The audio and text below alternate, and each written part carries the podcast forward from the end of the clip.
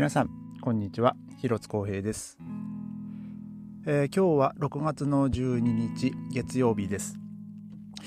えー、今週はですね、えーまあ、ベルリンは先週ほどではないんですけども、えー、気温は、えーまあ、30度いくことはまあないようなんですけどもね。で、えーまあ、比較的ですねあの雲の多い、まあ、あの1日、えー、がまあ続くようなんですけども、まあ、先週はですね1週間もう丸々でもう本当晴れマークの連続でで、えーまあ、このポッドキャストでもね、まあ、ちょっとこう触れましたけどもあの森林火災っていうかねなんかその、まあ、ちょ起こってるようで。でやっぱその空気がねあのまあ乾燥してきたっていうのがねやっぱこう最近こう肌で感じられるんですけどもあの先週はですねちょっとこうムシッとするような日があの、まあ、あったんですけどねまあその、えー、晴れの日がこう重なってあの、ま、なのなんですかね、まあ、晴れの日が、ね、こう続いてくるとですね、なんかこうさ、今週は、えー、比較的、あのー、その空気もね、もう乾燥してて、まあ、あんまりこう湿気が感じないんですよ。で、まあ、ちょっとこう風が吹いたらですね、えー、まあ、結構こう、まあ、気持ちのいい、まあ、そういう、えー、感じは、感覚はあるんですけども、で、まあ、あと1ヶ月ぐらいでですね、えー、まあ、こちらは、えー、夏休みに入るということで、まあ、まあ、あとはね、その学期末になりますからね、まあ、あの、学年、学年が変わる、えー、あの、段階ですからね、あの、まあ、これからね、まあ、その、8月の末ぐらいですかね、その7月の、えー、中旬が、えー、夏休みの始まりなんですけども、でそこからまで約6週間ぐらい、になるのかな。え、まあ、夏休みということで、えー、まあ、子供たちはね、多分まあ、まあ、あと1ヶ月あるとはいえね、えー、まあ、ぼちぼちその、その夏の家族の旅行の話とかね、なんかそういうの、まあ、まあ、ぼちぼちそんな話も出てくるんじゃないかなと、え、思います。で、え、先日の、えー、ターゲしちゃうっていうですね、まあ、ニュース番組があるんですけど、まあ、そこの、まあ、記事が上がってたんですけどもね、あの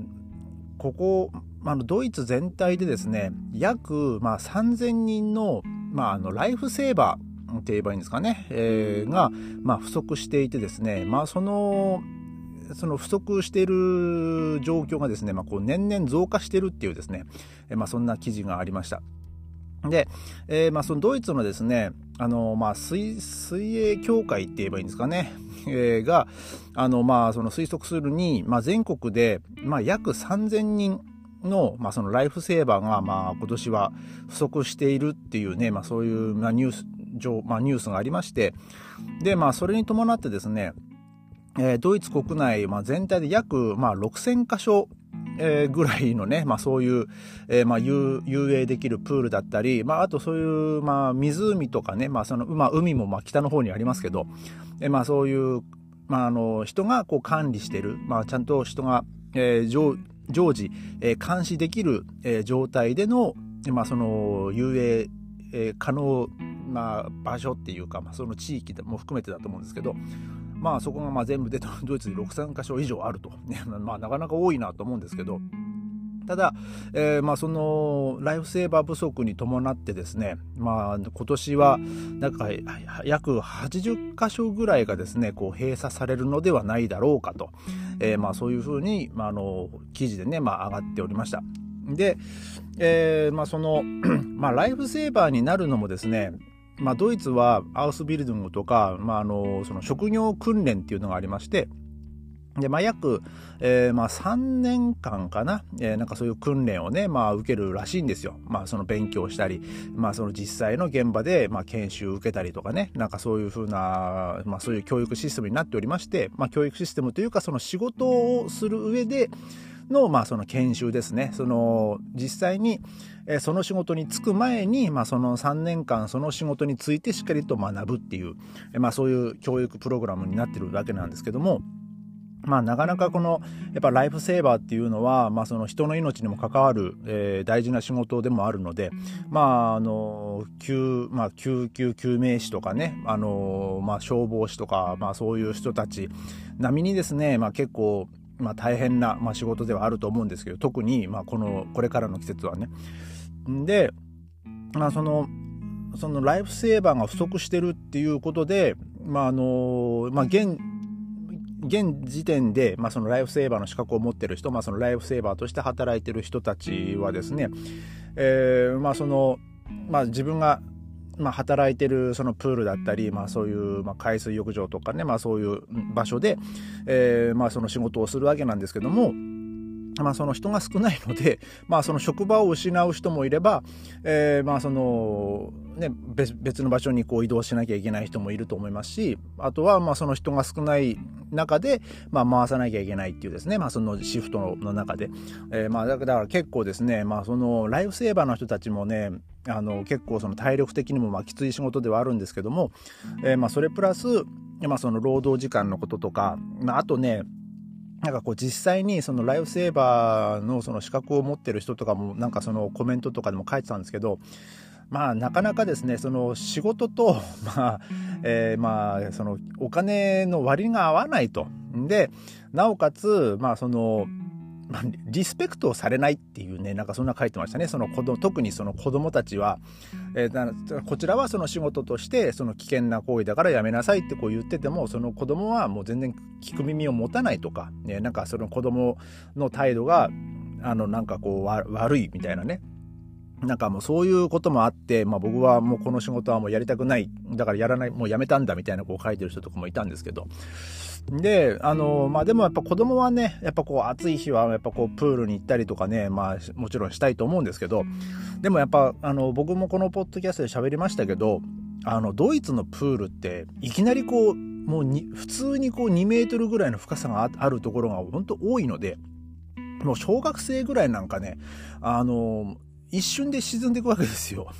だって、身長175センチの僕がですね、いきなりこう、プールに足を入れた瞬間にも足がつかなくて、そのままドブッといっちゃったわけですから、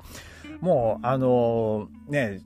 いくらドイツの子供とはいえですね、もう、ちっちゃい、ちっちゃい子はちっちゃいですし、まあ、でか、でかいっつったってね、もう僕よりちょっとでかいぐらいですから、もうみんな平気で、もう頭、もう全身、足のつま先からもう頭の先端までこう沈んでいっちゃうんですけど、で、えー、そのさらにですねそのドイツのその水泳協会が発表しているそのデータによりますとあの年このこれもですねこう年々あの泳げる子供が少なくなってるらしいんですよ。で実際あの10歳の子供のうち59%はあの泳げないらしいですあのドイツの子供。だからもうほぼまあ6割が、まあ、泳ぐことができないと。えー、だから、で、その、まあ、多分ね、こちらも、ドイツもね、そのスイミングスクールとか、まあ、その子供用の、まあ、そういう、なんていうんですかね、えー、まあ、そのプログラムみたいなのも、まあ、もちろんあるにはあるんですけど、えー、あんまりその子供もね、その、まあ、水泳を習いに来る子供とか、もうなんかこう少なくなってるようで、で、この、それぞれのですね、そのプール、まあうちの近所にもね、まあその水球見に行ったプールとかもあるんですけど、えー、まあそ、そこでもね、その子供にね、水泳教えてるのをまあ見たことがあるんですけど、まあその、子供用の、まあ、プールの授業とか、そのレッスン自体がですね、うん、も数がまあ減ってきていると。えー、まあそういうことがあってですね、だからまあ、こう、これはまあある意味、まあ、その泳げる子供が少ないっていうことはまあその子供たちがこうねその今の子供たちがこう成長していった時にそのもっとそのライフセーバーができる、え、人員がまあ減っていくっていう、え、そういう事態になってるみたいですね。まあなので、えー、まあここ、まあ、ドイツのね、まあ、その水泳協会等にからしてみると、まあ、このプールの閉鎖っていうのは、まあ、もうね、致し方ないと思うんですけども、まあ、でも、あの、やっぱその子供たちもね、あの、もっと多くの子供たちが、こう、泳げるようになるっていうのはもちろんね、あの、もちろん大事なことだと思うんですけど、ね、まあ、そのプラス、まあ、まあ、ドイツはね、本当水泳とかも、まあね、オリンピック選手とかでも、まあい、いたりしますけど、でも、やっぱりね、なんかこう、なんか人そんなこう代表的なスイマーっているのかなっていう、まあ、まあ僕があんまりこう水泳詳しくないのもあると思うんですけど、えー、なんかねそのウォータースポーツがねまあドイツはまあ、ブンデスリーガとかももちろん水球とかあるんですけど、まあ、あの水球とかはねまたただ泳ぐだけじゃなくて結構まあその水中の格闘技って言われてるくらいですからそれプラスこうウェイトトレーニングとかもまあしなきゃいけないですしまあもちろんねそのあの競泳の皆さんもねあのすごい硬いはしっかりしてますけどもね、えー、でもなんかこうあのその、まあ、底辺がねこうやっぱこう広がっていかないと今度上がねまたあのー、どんどんどんどんこう少なくなっていっちゃうんでね、えー、まあ、これもね、まあ、今そのドイツのまあ水泳連盟としてはこう、まあ、大きなまあ課題になっている、えー、ようです。まあ、もしかすると、まあ、日本もですね、まあ、今、日本もね、本当少子化とか言われてて、えーまあ、もちろん、まあ、その少子化になるとね、まあ、もちろんドイツも少子化なんですけど、まあ、もういろんな職業の、ね、人数が、まあ、これからどんどん減っていくわけですから、えー、まあそのまあそのね、今この話題でも上がってるそのライフセーバーになる人も少なくなるし、まあそのね、オリンピック選手に、まあオリンピック選手になるのもね、まあ本当にこう一握りな、人間、その才能のある人間だと思うんですけど、で、まあ、あの、まあその水泳に限らず、まあまあサッカーはね、まあドイツは結構まあ未だにこう人気のあるスポーツですからね、まあサッカーはまだ、まあ大丈夫なのかなと思うんですけども、まあそれ以外のスポーツですね。がね、まあ、こうどのように、まあ、その未来の、まあ、選手をねこう集めてくるのか育ててくるのか。で、まあ、そういう、えー、まあそのまあ、まあ、なんていうんですかね、まあ、ととかかりやすい、まあ、環境を、まあ、その子供たちにこう提供していけるのかっていうのがね、えー、まあこれからまあいろんなスポーツだったり、まあいろまあ文化ももちろんそうなんですけどね、まあその音楽も多分そうだと思いますし、まあそういうた類のね、まあ、課題っていうのがね、まあ、今後ね、いっぱい出てくるんじゃないかなと、えー、思います。えー、今日は、まあ、こんな感じですね。また明日ありがとうございました。